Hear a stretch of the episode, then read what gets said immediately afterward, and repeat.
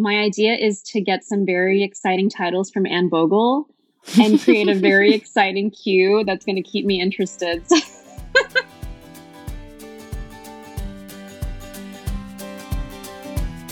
hey, readers, I'm Anne Bogel, and this is What Should I Read Next? Welcome to the show that's dedicated to answering the question that plagues every reader What should I read next? We don't get bossy on this show. What we will do here is give you the information you need to choose your next read. Every week, we'll talk all things books and reading and do a little literary matchmaking with one guest.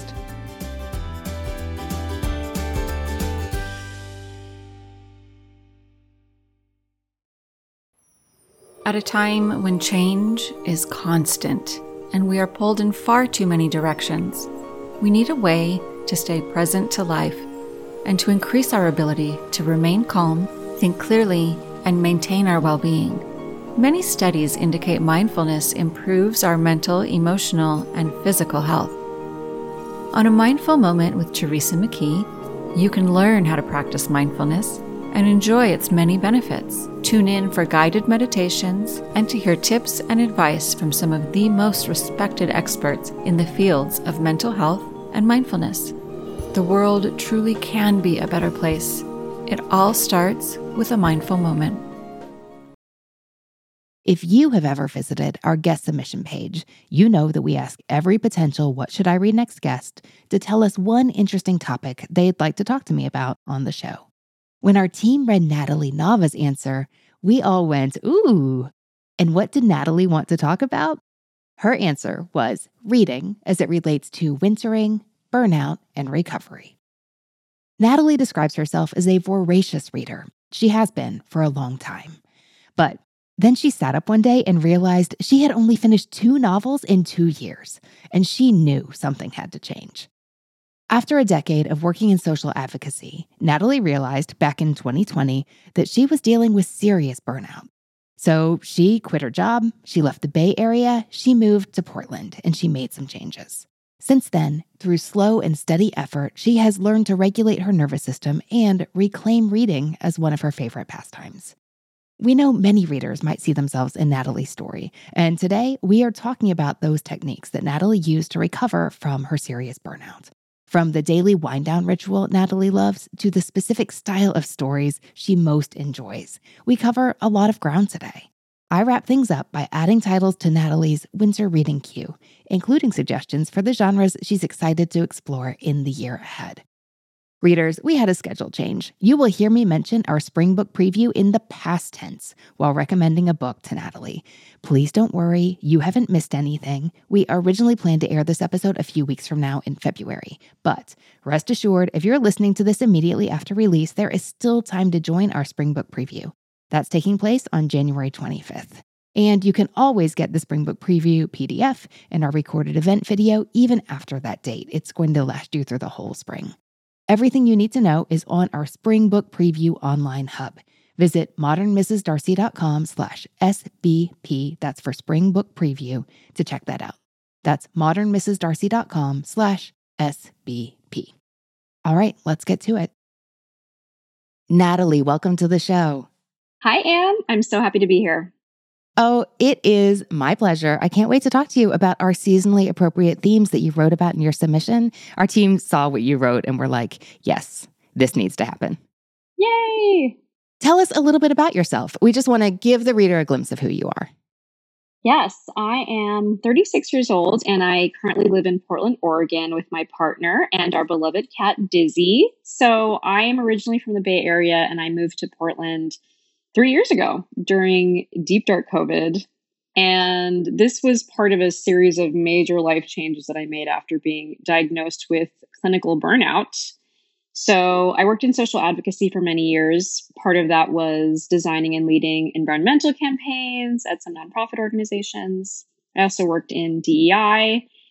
And all of these issues are very near and dear to my heart, but the pace of my life and the pace that I was working was just very unsustainable. And the stress and kind of stress chemicals that were floating around my body was really unsustainable. So I could talk about burnout all day. The situation is unfortunately not unique to me. I think, especially in the pandemic, we've just seen many more cases of burnout. And so I'm really working right now on building a life that's more sustainable. So part of that is a lot more than what we think about in terms of traditional self care, but I have made a lot of lifestyle changes that do really help. So getting back to hobbies that I have enjoyed and giving my brain and my body a chance to recover from stress. And reading has really been a big part of that. I'd love to hear a little about your reading life and what this experience with clinical burnout has meant for that area of your life. Yeah, absolutely. So, like many of your listeners, I was a voracious reader from a very young age my kindergarten teacher told my parents that I was a special needs child in the sense that I needed to be kept very, very busy, and reading was a big part of that. So my parents just couldn't keep the books coming fast enough. So, you know, I read Babysitter's Club, but then I would also raid their shelves and read, you know, Pride and Prejudice and The House of Spirits. And I didn't know half of the time what was going on as like a nine or 10 year old in those books, but those two specifically remain favorite titles of mine as an adult. And then in the pandemic, I went through just a huge reading slump because of my burnout brain. So it was really hard for me to focus. I felt just very anxious and I just really couldn't spend more than a couple minutes reading. And so um, there were some self care books. There's a fair amount of kind of nonfiction that you know, didn't require a ton of intensive focus or memory or things like that. But I only read one novel, finished one novel in 2021, and I only read one novel in 2022. And it was sad for me because, again, reading had always been a really big part of my identity, and it had always been a very kind of safe space for me as a kid. I moved around a lot as a kid, and reading was just always that constant so it felt really unsettling to not have that to be able to turn to when I was really struggling. So just this year, after a lot of work that I did on, you know, nervous system regulation and all the things and really shifting my life, quitting my job, I have been able to pick up reading again. So another big thing was stopping the dreaded social media habit, stopping the uh, evening Instagram scrolling. So my aunt actually loaned me Magpie Murders last Christmas, Christmas of 2022, and she was like, just give it a try. And I was able to finish that. And that really kind of kick started my reading for 2023. And what's been really helpful is to kind of make reading a ritual. So I usually go to the library once a week to pick up whatever of my holds are ready and then I read for 30 minutes in the evening. And that's time that previously I would have just spent scrolling Instagram or watching like Love on the Spectrum for the 10th time. And so that has just been a really nice way to keep it consistent. For those listeners who really resonate with what you're saying about scrolling and how it maybe wasn't the best for you, do you have any words of wisdom or practical tips? Oh my gosh. yeah, I think, you know, giving yourself grace and being gentle with yourself. I think for a lot of people who are approaching burnout or experiencing burnout, relaxing is not so easy when you're really, you know, flooded with stress hormones and, you know, when you've just got a million tabs open in your brain. I think a lot of the advice online is like, just relax and just take a bath and do this. And it's not always so easy. But I think kind of over the long term, I've just understood now after this experience why having hobbies is so important because it's just like having time away from where you sort of like put the work part of your brain on the shelf and kind of unplug and I don't know about the neurochemistry behind reading. I don't know if you know, Anne. I, I think it's fascinating, but there's just something about it that feels both engaging and soothing in a way that I really haven't found a lot of other hobbies in my life do. I'm not going to get into the science, which is real and does exist. But personally, like what I love about reading is that it's not easy rest. Like it does demand something of you. And now I'm thinking of our episode in, I think, late 2022 with Laura Vanderkam, where she talks about this. Like it does take effort, but it compels me to focus on the words on the page or on fictional characters' troubles that feel real. You know, like it demands something of you. And in doing so, it like takes you out of your life in a way that can often be really welcome. Yes, it's like it's turning on a part of my brain and also turning off a part of my brain like I don't have to make decisions. I don't have to keep these characters safe or it's not on me to have them complete their journey and yet it's enriching for me and I'm learning and I'm it's just fascinating. I would love to learn more again about like just what's going on in the brain versus it really is such a different experience than like watching TV or just passively consuming. Would you say more about what that 30 minute a day ritual has meant to you, whether that's to you and your whole person or specifically what it's meant to you as a reader? Yeah. So, one of the things that was really tough for me with my burnout and, and, you know, a really important precursor was I'm just a terrible sleeper. I've always been. Anyone who knows me well knows that I have like 10 things that I need to do to to be half asleep. I've got the white noise machine. I've got the sleep mask. I've got the weighted blanket. But what was missing was a way to wind down because again, the phone not so good. We all know this. We all know this, but it's so easy to just keep scrolling. And so reading for 30 minutes at night with the glow of my salt lamp, you know, in my cozy pajamas uh, just allows my body to know that it's time for bed and I just didn't realize that that was an important thing I was missing from my routine. And I just look forward to it so much now. Just reading one chapter or two chapters just feels really good. It feels really good in my body. And again, it's that it's that kind of like really nice cozy space where I'm engaged, but I'm also relaxing. And it just makes that transition to going to sleep super important. Sleep is so important. We all know this. Oh, it's so important. Natalie, you mentioned the concept of wintering is one that's been on your mind a lot lately. Yes. So I think reading is really great both for literal and metaphorical wintering. So now that I live in Portland, Oregon, coming from California, this is the first time in my life that I have really been mindful of the seasons and sort of learned to live in tune with the seasons. So in the summertime here, it stays light until mm, 10 o'clock at night. And so that's the time, you know, you go out with your friends, you go to bars, you go to the park, you're just on, right? And in the wintertime, it gets dark here. I mean, gosh, feels like around four o'clock. And that's too early. It's it's very early.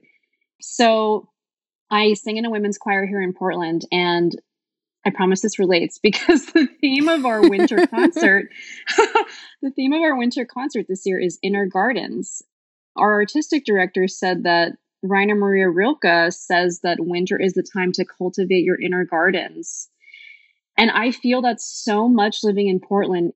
There is an energetic shift that happens here in the wintertime and literal shift, right? I mean, people are spending much more time at home you know, doing puzzles and cozying up with their cat. And it really is the time to be cultivating all those wonderful indoor hobbies, of which reading is a big one. And and I think that's a big way of how we get through the winter here. Is it's that turning inward and making time to, you know, tackle your reading list and then there's the metaphorical wintering, which is just when you're going through a hard time in your life and and your capacity is lower. And it's just so important to give yourself grace, even when it doesn't make sense during the times of life when you just don't have it, when you just are exhausted. And I think so many of us, I think, just really still are exhausted after what we've all lived through the last few years. There's, it's just like a collective PTSD and our brains and our bodies are just really tired. And so I just hope that folks are really tuning into themselves and turning to their libraries at home and and just letting themselves read when when they just need that time and that respite. Natalie, I know you've thought a lot about how wintering does relate to burnout and recovery. Do you have more you'd like to add about that? I've had many iterations and uh, seasons and flavors of burnout recovery in the last few years. I spent last winter, I will be totally honest, doing basically nothing. Like I sat on my couch, I wasn't reading, I was watching TV and looking at my phone. I thought that's what I needed at the time was just to like do nothing and kind of give up. And it made me feel a lot worse. And so there can kind of be this fine line between, you know, cozy hibernating, turning inward, and completely disengaging from the world. And the latter is not the goal, right? Because we need people, we need things to look forward to, we need hobbies, we need to get out of the house and put pants on sometimes. Listen, it's real. E- each of us are our own experts on that, right? It's like platitude, platitude. I know what it's like to really just winter to the point where life doesn't feel very worth living and that and that's not the goal. Thank you for that. Natalie, do you have ideas for how you may continue to incorporate reading specifically in your I don't know, your whole system maintenance? That makes you sound like a machine and you know I don't mean it like that, but really in your ongoing burnout recovery and just, you know, you, you've learned how to take care of yourself. How does reading factor into that? Or how might it in the future? My idea is to get some very exciting titles from Anne Bogel and create a very exciting cue that's going to keep me interested. Honestly, that's that's why I'm here. I like I said, I read 15 fiction books this year, which I feel very proud of. I would love to get that number to 30 next year. And I know, you know, it's not really it's not a numbers game, right? It, reading it's it's not a to-do list. It's not like the self-improvement Olympics over here.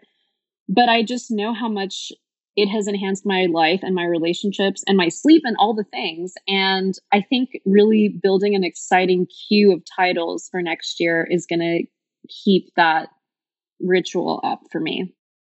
That's something you want to cultivate in your garden. Yes. I love it. Okay, let's talk about your books then. Natalie, you know how this works. You're going to tell me three books you love, one book you don't, and what you've been reading lately. And we'll see what we can put in your queue. Natalie, how did you choose these? I chose these books because they feel like three different shades of my preferred genre, which I'm going to call trauma and troubles. Tell me more. So I have a pretty high tolerance for a character with a strong or traumatic backstory. And I think that really mirrors my real life. I'm an only child, and I've just always been fascinated with trying to understand people better. I love learning about what makes people tick. I love learning about what makes people who they are and and like what in your childhood makes you act this way present day. And so I just love books that explain that about characters. So I think these three books are pretty indicative of my tastes. Okay. That's a wonderful approach. We'll we'll talk more about what you're looking for next, but I'm glad you shared that about trauma and troubles. Yes. Okay, Natalie, what's book 1? The first book you love. Book 1 that I chose is A Little Life by Hanya Yanagihara. This is my favorite novel and it is a big book with a big reputation. So most people who have read this book will tell you that it's the most depressing book of all time. And they're not wrong.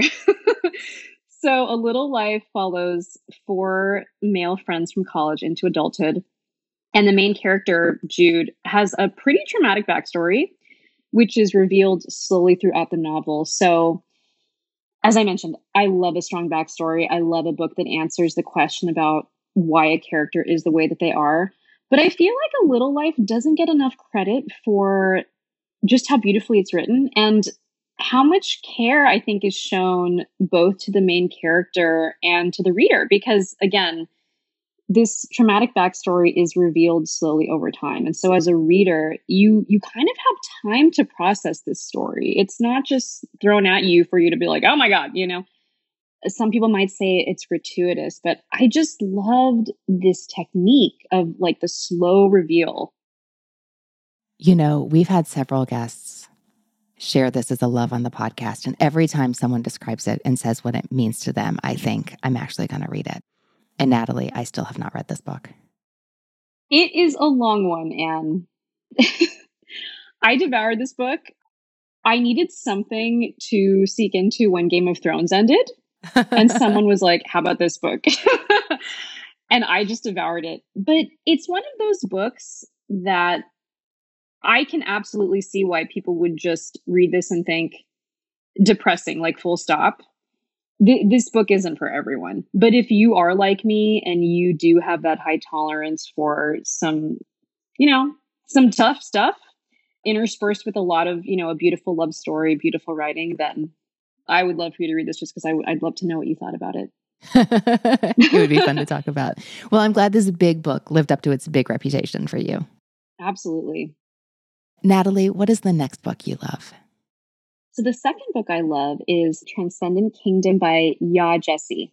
This book is about Gifty, who is a Ghanaian neuroscience PhD candidate at Stanford, and her family. So, Gifty's mother is very depressed and she comes to live with her. And there's not a ton of plot in this novel. A lot of the action happens in the past. And so throughout the book, Gifty's reflecting on the suffering in her family and it's led her to reflect on all kinds of themes from her life. So, religion and culture and science and addiction. So, I love a book that is heavy on introspection and character reflection. That is a okay with me. And I sometimes prefer that to a super plot driven book. I just love the way that this book connects a lot of seemingly disparate themes and brings them together in a way that I think a lot of our brains do. It's almost like a like a book that's a mind map of a character. Ooh, I like that description. Yay! Anne Bogel approved. you know, I'm just thinking, I feel like it's about time for another Yaa Gyasi book. I'm ready. Yes.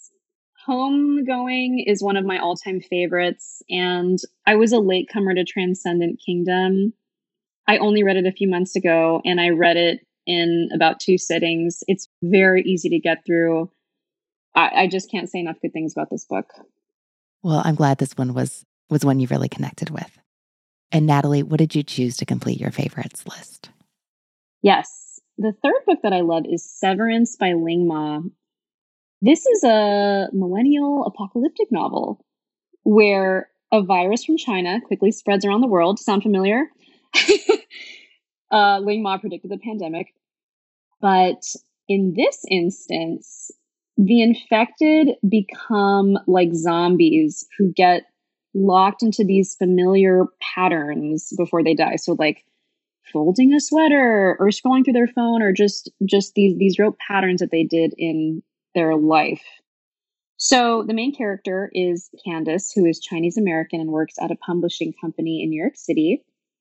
And as the virus is spreading around her, Candace's company is paying her to continue to go work into the office even as New York City is emptying out and becoming increasingly uh, just desolate and uninhabitable. So the book alternates between Candace's past and her present day. So we learn about her childhood. We learn about the experience of her parents immigrating to the States and how they had to adapt to life in this new country. And then in the present day, Candace has joined up with a band of, you know, the last few remaining survivors on Earth in this cult like group. And she has a secret that she's not sure how she's going to reveal to the folks in her group.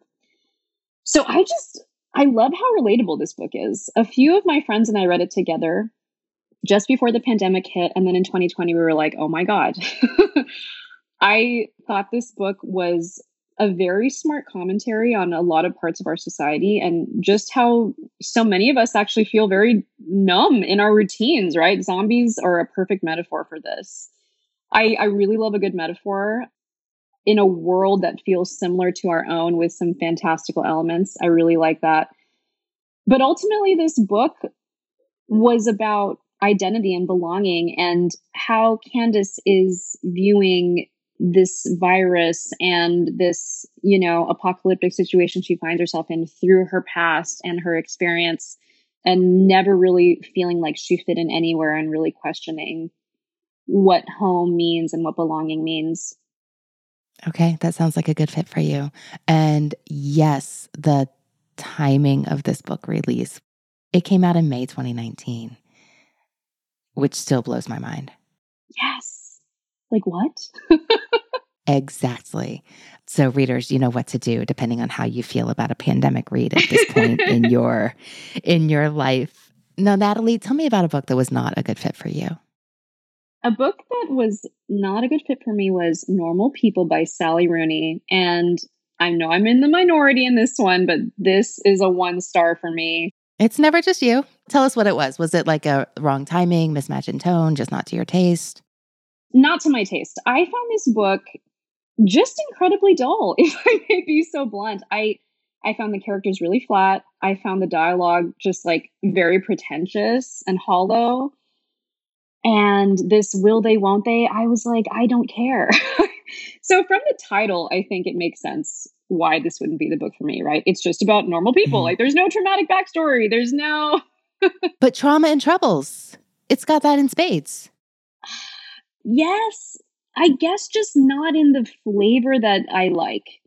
I'm like, you did your trauma wrong. Sorry. I don't know. I, I just didn't care about these characters it's one of those books where I, I, like I really need someone to help me understand why it's good. I, I really this was one of the worst books I've ever read. Mm-hmm. Interesting. Okay, so I'm really pushing you to like to help you think about this and articulate. So one, it has no quotation marks. Did did you even notice that? Do you have big thoughts about that? I don't care about that. I'm okay with an interesting grammatical style or lack thereof. That's fine. I think I just the conversations that characters were having, I'm like, this isn't how people talk. It's just like, why do I care about these characters?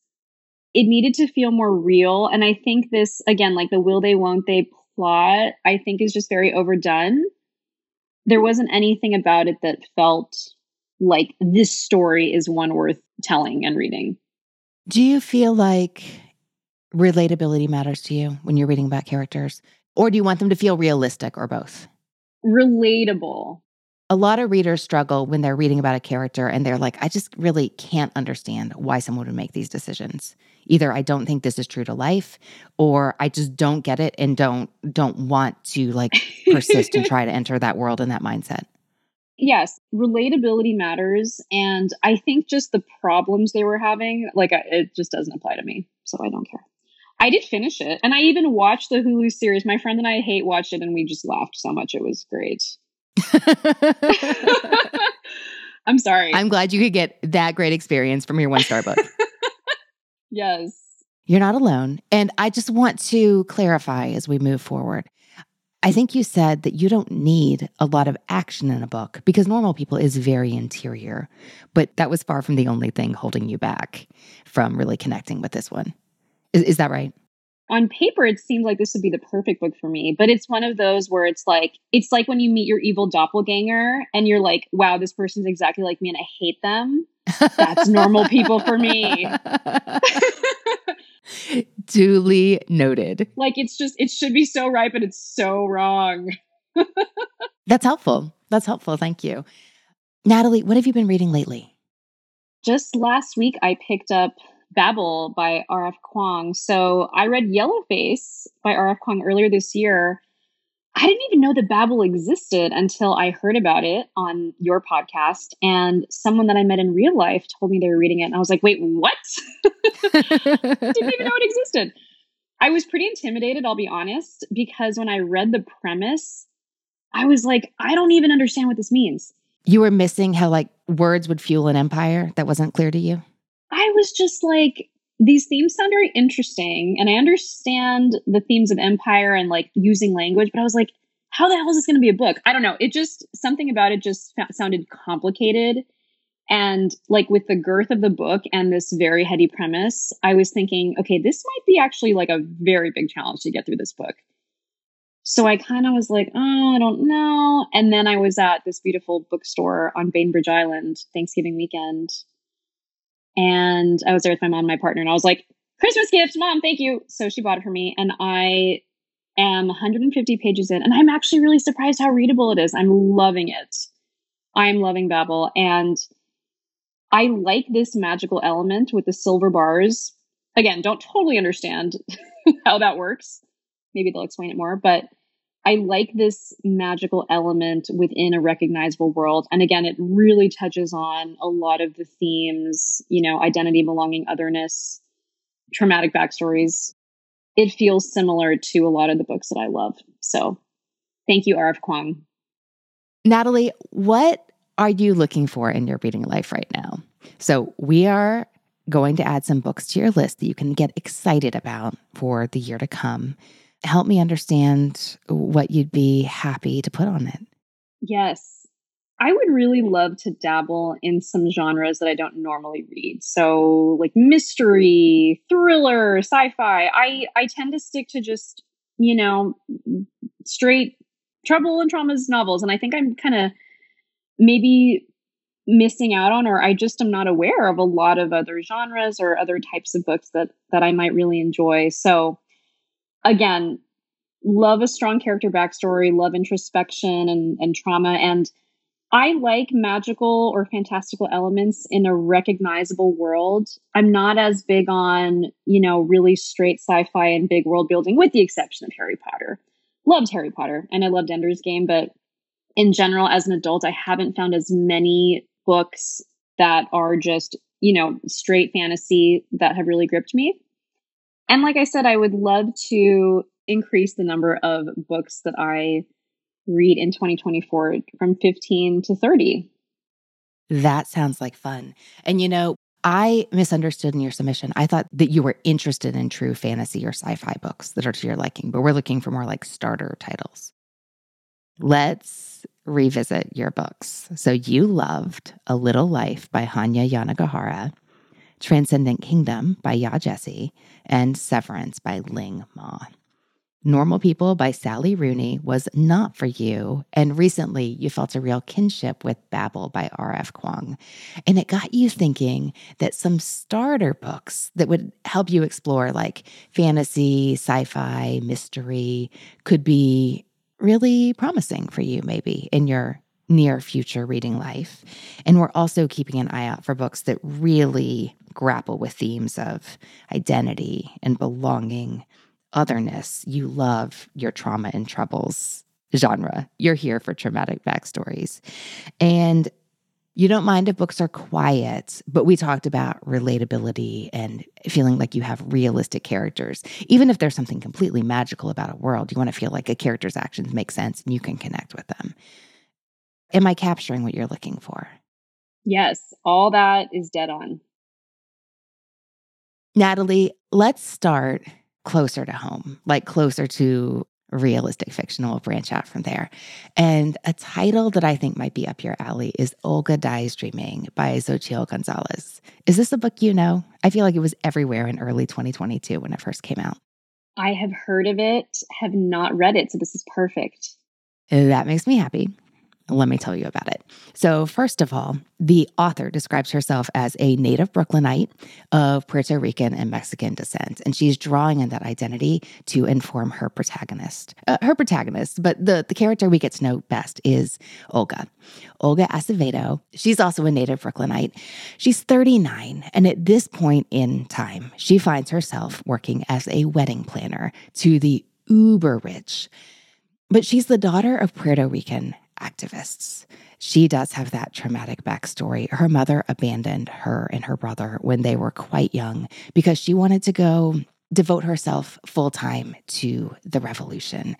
And her kids have always felt abandoned. And that's so present in how they're living their life now. Like both Olga and Prieto, her, I want to say older brother, he works as a representative for the Brooklyn neighborhood where they grew up. Um, they are desperate to prove themselves to their mother. Like he especially has strong people pleasing qualities.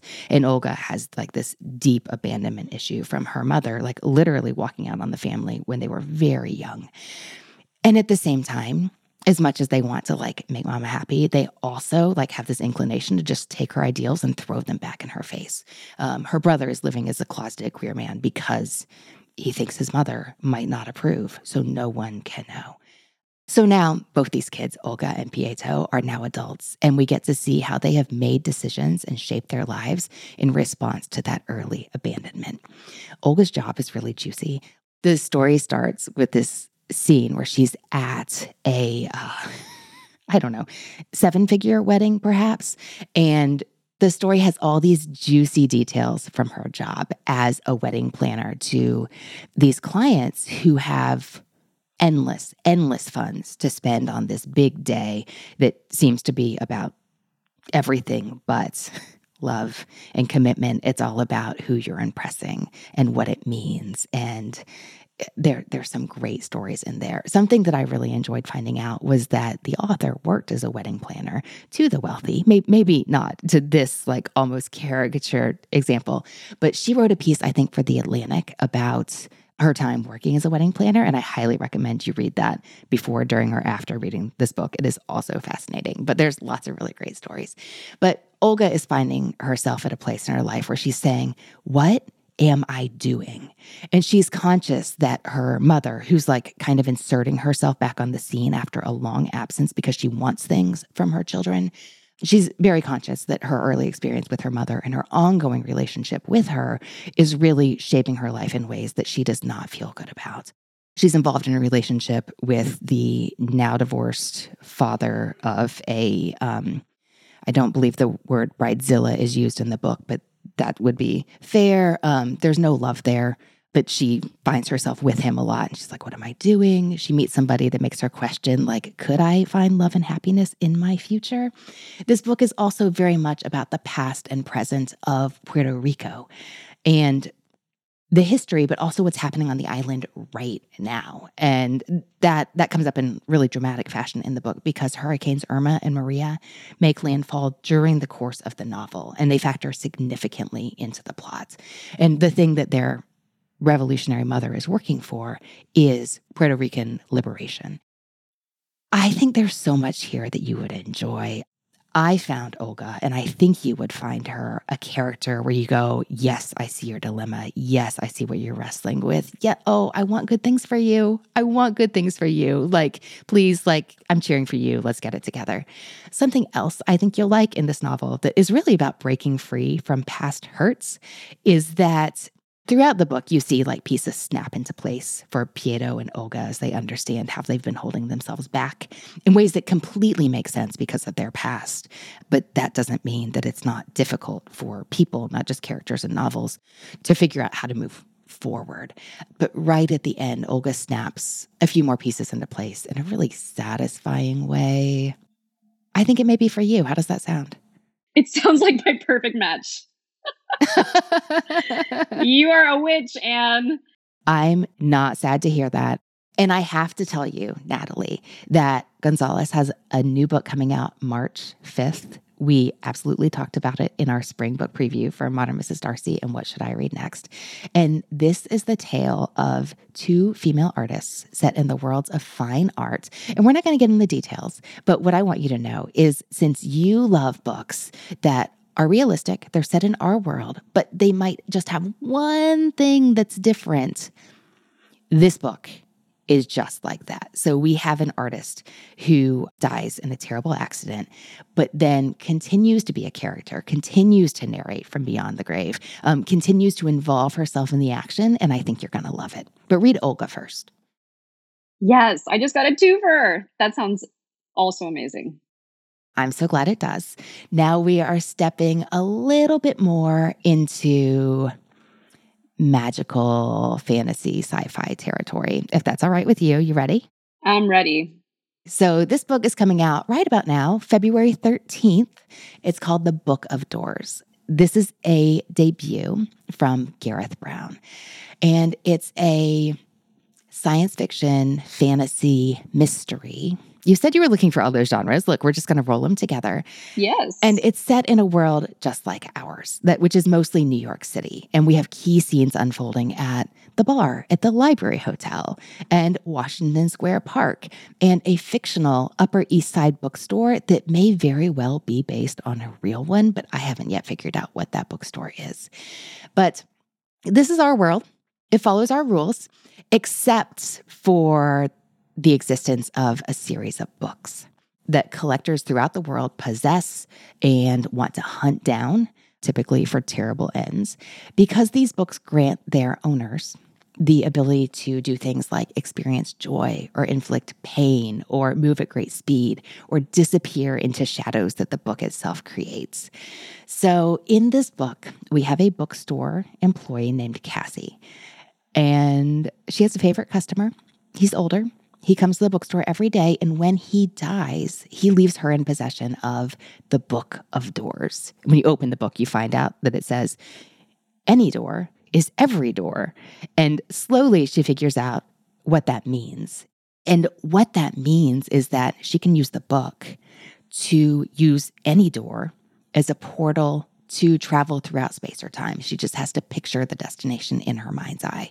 And so at first, she uses it to visit her late grandfather that she misses so much and go back to her favorite vacation destinations from her last European adventure.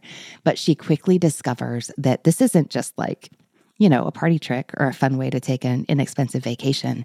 There are powerful people who want this book and they want to use it for their own evil ends.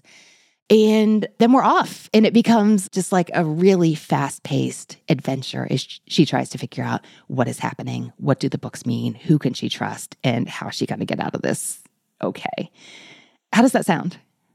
Well, I want to know if this character has some trauma. um, well, she wants to reconnect with her grandfather because she was raised by him because both her parents died when she was little.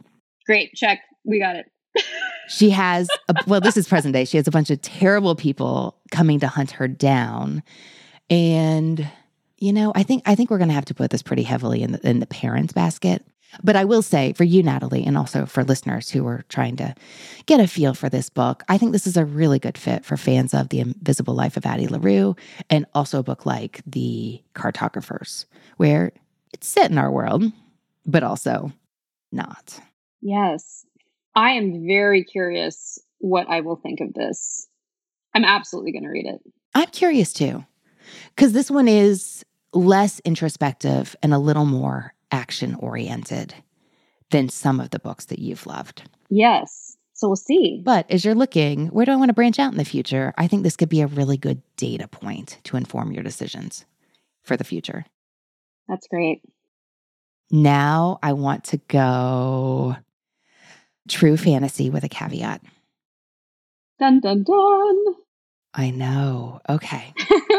because what fantasy and also science fiction can do so well is explore those questions of identity and belonging and otherness in a way that, like, can slip in past our defenses you know because there's so much that's so different we can we can suspend our disbelief about both the things like is are there really magical sea pirates? But also about like maybe some preconceived notions we have about how our world works and how relationships work and all those expectations. And i'm thinking of a book that you might not have picked up and said this is calling my name probably because of the illustrated sea monster on the cover. But I think it grapples with the topics you love reading about so well. I'm thinking of The Adventures of Amina al Sirafi by Shannon Chakraborty, who also wrote the City of Brass trilogy, which I think you might really enjoy, especially after loving Babel. I don't suppose you've read this. I had never even heard of this author or any of these books. Okay, I'm not sad about it. So, this is the first book in a planned trilogy that just came out, I think, in February of 2023. And this is the story of a renegade pirate captain who is really huffy about getting pulled back into the action because she feels like she has paid her dues. She has worked hard. She has amassed enough riches to last her into her retirement. At this point, she's a middle aged mother. She's done with all that. She got her kicks when she was young. She just wants to relax. But then a former crewmate's daughter is kidnapped and she She's persuaded through means that are not entirely fair, but she reluctantly decides okay, I will do this one last job and I will get the gang back together again. And my long retired crew will all go try to find this girl. Which does incorporate a lot of real life history. So, this is historical fantasy. It takes place in the 12th century on the seas of the Indian Ocean, and there's so much period detail. And also, there are a lot of definitely magical adventures. So, the book has a really heartwarming dedication, um, detailed author's note and acknowledgments, and also the way that she writes about those things that, that you enjoy reading about and that you like seeing explored in deep nuance on the page are done so well. And I want to add gender to the list of things that she really beautifully tackles in this book. The protagonist here, Amina, is so winning. You will just, I, I hope, my hope for you when you finish this book, my hope for you when you're halfway through this book is that you will just like kind of put your hands over your chest and like smile fondly and be like, oh, Amina, I love you. I can't wait to see what you do next. This is a stretch though. How does that sound to you? It sounds fascinating. It does sound like a stretch, but I can see if I like this book that this is going to open up like a whole new world of genres. And especially, you said this is part of a trilogy, and then the author has another trilogy. Yes, Chakraborty wrote the trilogy that begins with the city of brass, which is fantastic. It's a very different tone from this one, which is just a more spirited, adventurous tale with an altogether different kind of protagonist and cast. But this is the first book in a planned trilogy. So you can read this now, knowing there's more on the way if you really enjoy it and want to see what Amina gets up to next. Yes, that's part of the appeal, honestly, is if I enjoy this title, there's already built in a few more from this author. So that's very cool. It sounds very fascinating. I'm happy to hear it. Okay, Natalie, of the books we talked about, they were Olga Dies Dreaming by Xochitl Gonzalez, The Book of Doors by Gareth Brown, and The Adventures of Amina al Sirafi by Shannon Chakraborty. Of those books, what do you think you'll pick up next? I actually think The Pirate Lady I think I'm gonna. I think I'm gonna go for that. I love it. I can't wait to hear what you think.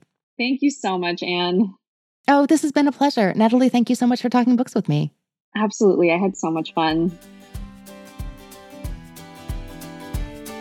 Hey, readers. I hope you enjoyed my discussion with Natalie, and I'd love to hear what you think she should read next.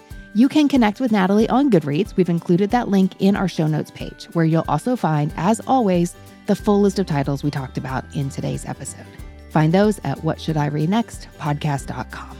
As podcasters, reviews are our love language. Leaving a review on Apple Podcasts or giving a star to your favorite episode on Overcast, those things always bring a giant smile to our faces, and they help new listeners find the show, which is one reason they mean so much to us. Thank you so much for taking the time to leave a five star review. It really means so much to our team. Connect with us on Instagram. We love to share episode snippets and bookish inspiration on our show's page at What Should I Read Next. You can follow me at Anne Bogel. That's Anne with an E, B as in books, O G E L. Sign up for our email updates when you subscribe at What Should I Read Next podcast.com slash newsletter. That is the easiest way to make sure you are up to date with all our news. Thanks to the people who make this show happen, What Should I Read Next is created each week by Will Bogel, Holly Wielkoszewski, and Studio D Podcast Production. Readers, that's it for this episode. Thanks so much for listening. And as Rainer Maria Rilke said, ah, how good it is to be among people who are reading. Happy reading, everyone.